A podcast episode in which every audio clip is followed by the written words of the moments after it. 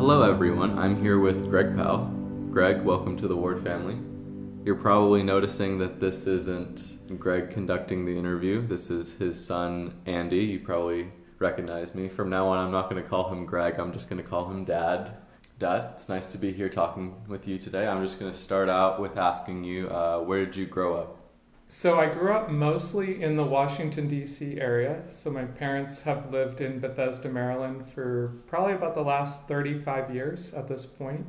And so I went to junior high and high school in Bethesda. But before that, we actually uh, moved a fair amount. So I was born in Connecticut. Uh, then we moved to New York. Uh, my brother was born there. So it's me and my brother. So there's two of us as kids. From there, we actually moved to the DC area. Uh, then we went to Munich, Germany. So my dad was working for Siemens, which is a big German company, and so we were we moved to Munich for a couple of years, and then uh, we went to Boca Raton, Florida, uh, because Siemens had uh, a facility there in Florida. And then my parents got to a point where they wanted to be able to change jobs without having to move in the process. And so they felt that Washington, D.C. would be a good place to do that. And so we moved there, lived in Northern Virginia for a little while, and then uh, ended up settling down in Bethesda, Maryland.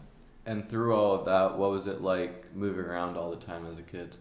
Yeah, I mean, it was an interesting experience. I would say that you know, there were definitely challenges with it. You know, if you're always the new kid at school, uh, for example, you know, it, it's hard sometimes making new friends or, or, you know, kind of fitting into different friend groups and, and that sort of a thing. I will say that living in Germany, I thought was a pretty neat experience. That was actually for me between kindergarten and second grade, uh, roughly. We were there about two and a half years. I was at an international school while we were there. And so I actually learned German. Uh, you know, for my age, I guess I was fluent in German because all of the kids on the playground and socially and things like that spoke German, even though we spoke English in the classroom. Uh, I don't remember any German at all. I feel like maybe it's somehow locked away in my brain, and if I were, you know, kind of immersed uh, in in a German uh, speaking country again, then you know maybe it would it would come back a little bit uh, more easily to me. But I did think that that was an interesting experience. Uh, as I look back over time. I also feel like perhaps it's made me a more adaptable person. I, I feel like I do pretty well with change. And I, I, think that maybe a lot of that has to do with the fact that I, I did have so much change uh, kind of growing up from all of these moves. And also, just beyond being so adaptable and being able to accommodate new circumstances in your life, do you also think that moving around and living in all these different areas as a kid helped expose you to a bunch of new cultures and be like more accepting of people? Yeah, I think so for sure. And I think part of that as well is just that my parents are actually, neither one of them are from the US. So my dad grew up in India, uh, in Kolkata, uh, India, and then came to Canada, uh, to New Brunswick, Canada initially, and then to Toronto uh, for a master's degree and then for employment. And then my mom actually grew up in Toronto and uh, they met there in Toronto and got married, and then they moved to the U.S. And then my my brother and I were born in the U.S. But I think between having parents that were uh, not originally from the U.S. Uh, combined with the fact that we lived in these different parts of the country and different parts of the world, I, I do think that it helped expose me to other types of cultures or ideas. And growing up in this family with those two parents and your brother, were you a member of the church at that age? Uh, I was not. Uh, so my my parents actually made a conscious decision to not pick a religion for us. So my dad grew up Hindu, my mom grew up Christian, and so as part of that, uh, they decided that they wouldn't pick a religion for my brother and I. Um, we did celebrate Christmas and Easter, you know, kind of growing up, but it was much more about the Easter Bunny and Santa Claus and that kind of stuff than it was about uh, Jesus Christ, for example. I don't remember this personally, but my parents have told me that I was fairly spiritual, um, kind of growing up. And actually, at one point when we both lived in Germany, and then also uh, prior to that, my parents took a trip to Europe. Uh, my mom has told me that every time that we went into a church, for example, and there's a lot of old churches in Europe, um, I would always pray and that kind of stuff. So I guess I was, you know, more spiritually inclined uh, as a, as a kid. And then I don't remember this either, but my parents have told me that I was in a kind of Christian preschool kind of growing up, and so I guess I did learn some of the Bible stories and things like that uh, as well. But otherwise, uh, we, we weren't a particularly religious family, and I wasn't personally religious growing up. Cool. And moving past when you were a kid to more your adult years, where did you go to college and what did you study there? So I went to college in the Boston area. So I went to, to MIT undergrad and studied computer science. And when I was growing up, my parents were both into computers. My dad's actually a mechanical engineer by training, but had actually transitioned into hardware and computers uh, kind of when those really got going. Um, and it actually taught my mom how to program. So she was an English major undergrad, but then was a self taught, with my dad's help, uh, kind of computer programmer, and then got into the computer field that way by way of employment.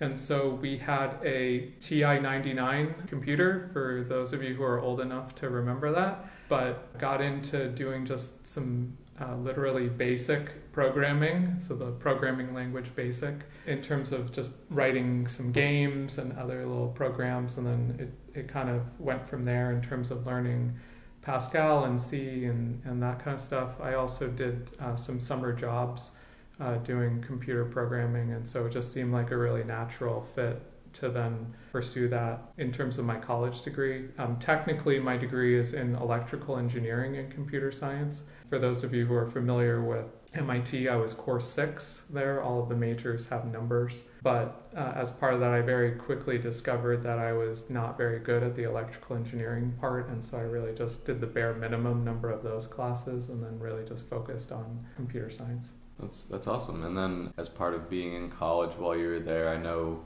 you met my mom while you were in college.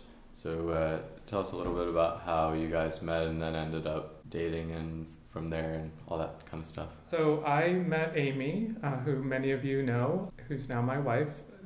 Uh, just a couple of weeks into my freshman year. And so Amy was a junior at the time. She's two years older than I am.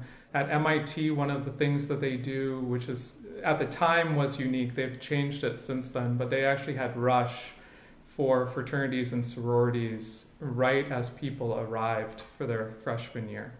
And so I had uh, joined a fraternity, I had pledged a fraternity, and uh, we were having our first big party of the year. And so at our first big party of the year, uh, Amy attended that with one of her friends. She was she went to Boston University undergrad, and so she was there with a friend. And I saw her just out on the dance floor, uh, went over, asked her if I could dance uh, with her, and we just got to talking. Uh, we talked for about 30 minutes, and then because I was a pledge in our fraternity at the time, I actually had to go and work the keg uh, at that point. And so I said, Hey, I need to go and, and serve some beverages uh, to people who are at this party, but hopefully I'll be able to talk to you when I'm done with that. And about 30 minutes later, uh, she and her friend came by and said that you know they needed to get going, and I asked her for her phone number, um, and she actually she gave that to me, and uh, I called her a couple of days later, and then we went out on our first date uh, from there. And then we ended up dating all the way through college uh, for me. And then we got married uh, about a year after I graduated from MIT. Um, and we actually got married at the New England Aquarium and had a sea lion show actually at our at our wedding, which was kind of a fun. That's really cool. And then also as part of college, that's where you were first exposed to the church. So how did that all unfold? As I was getting to know Amy, one of the things, uh, she wasn't active uh, in the church um, at this point in her life when I met her, but I did, as I got to know her a little bit better and, and learned a little bit more about her family and growing up mostly in Utah, um, I learned about the Church of Jesus Christ of Latter day Saints. And as part of that, just as a way of trying to connect with her family and be respectful of her family, decided that I should learn a little bit more about uh, her church and so on. And she has a sister, Natalie, who's about my age, who decided to serve a mission. And mm-hmm. so when Natalie uh, served her mission, I wrote her some letters, again, just as a way of trying to be nice and ingratiate myself to the family uh, and so on, not necessarily, you know, that deeply interested in religion myself at this point. But one of the things that I asked Natalie at the time, which was sort of an insensitive question, was, "Hey, you're a missionary for the church. What's your sales pitch? Like, how do you how do you kind of sell the church?" Mm-hmm. And she responded, and uh, in a very nice way, you know, basically said, "Hey, I'm not selling anything. I just share what I know and what I believe, uh, kind of with other people." Uh, and then it's really up to them to decide uh, what they want to do based on that information. And as part of that, she shared the Book of Mormon with me. She shared, you know, some passages in Moroni in particular around that.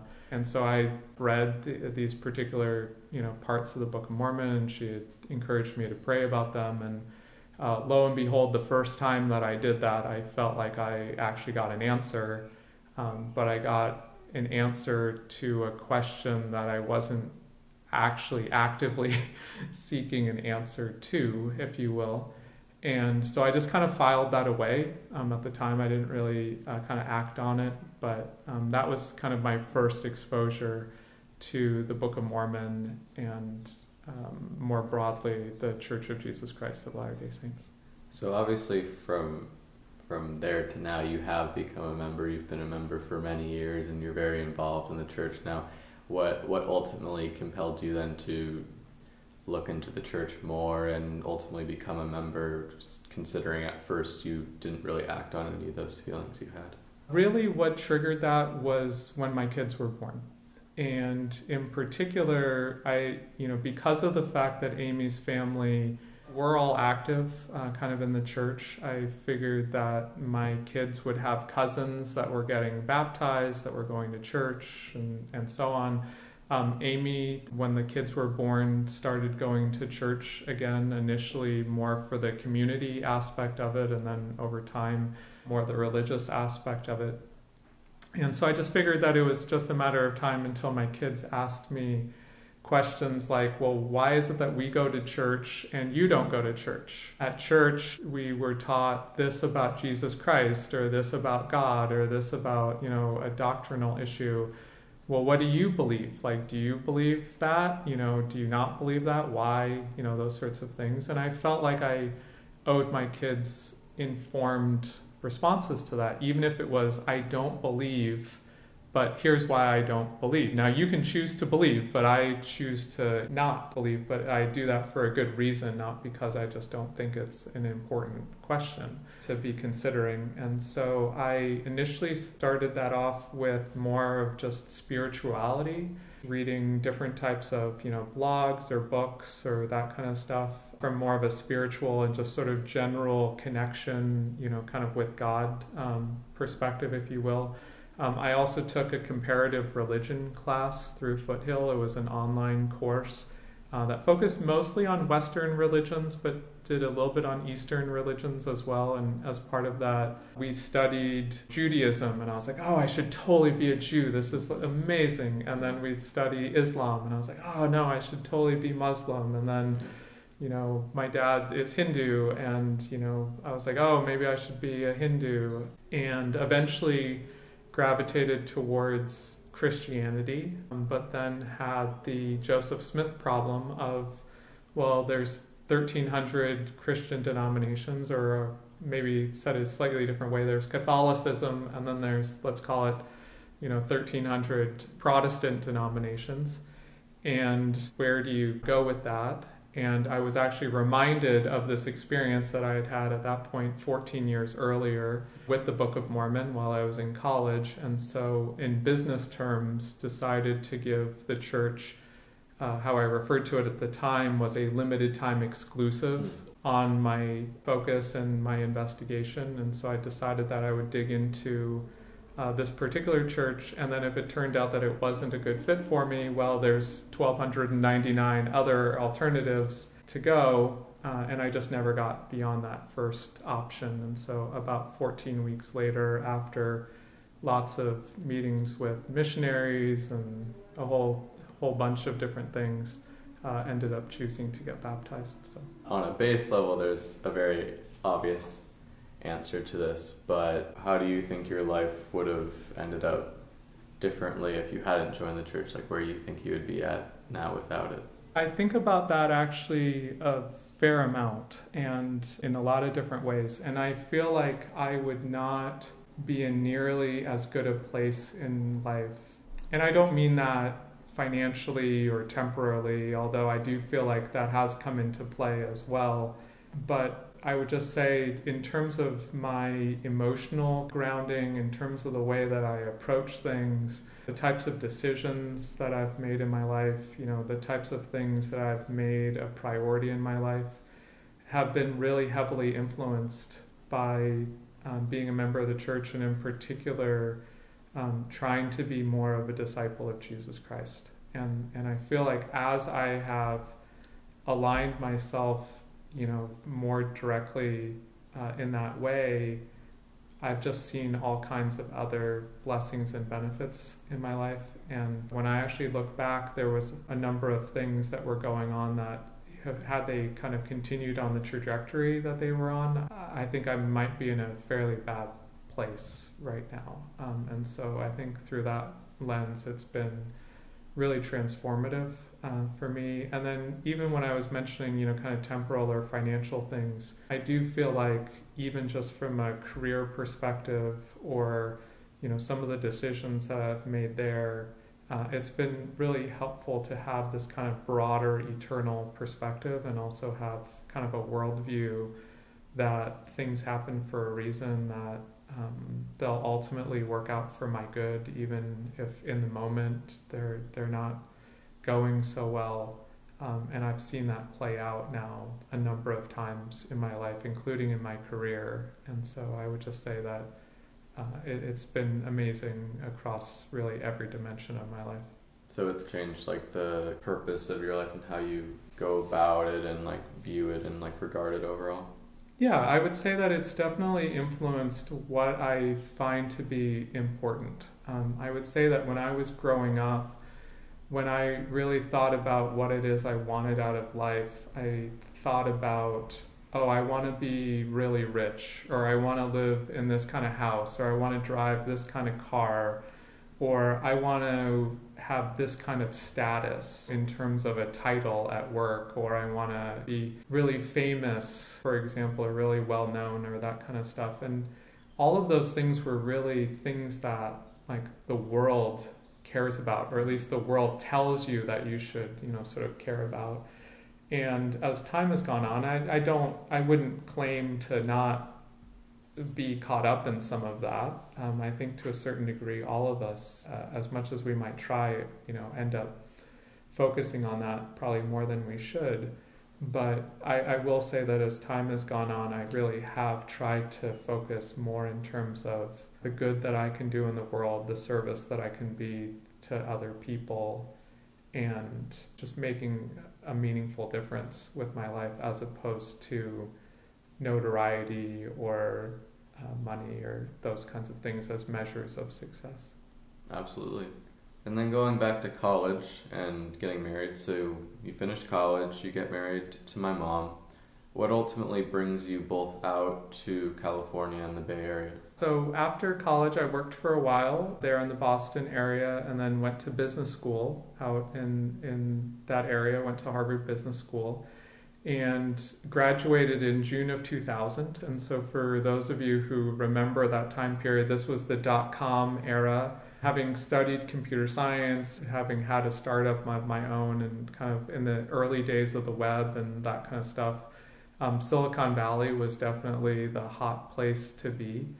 And so, I had actually done a summer internship in uh, Cupertino Mm. in between my first and second year of business school. And so Amy and I were out here for a bit uh, that particular summer. Uh, Amy was actually born in Walnut Creek, so she was actually born in the Bay Area. Her mom actually grew up in San Francisco, so she had some family connections and ties uh, out to this area as well.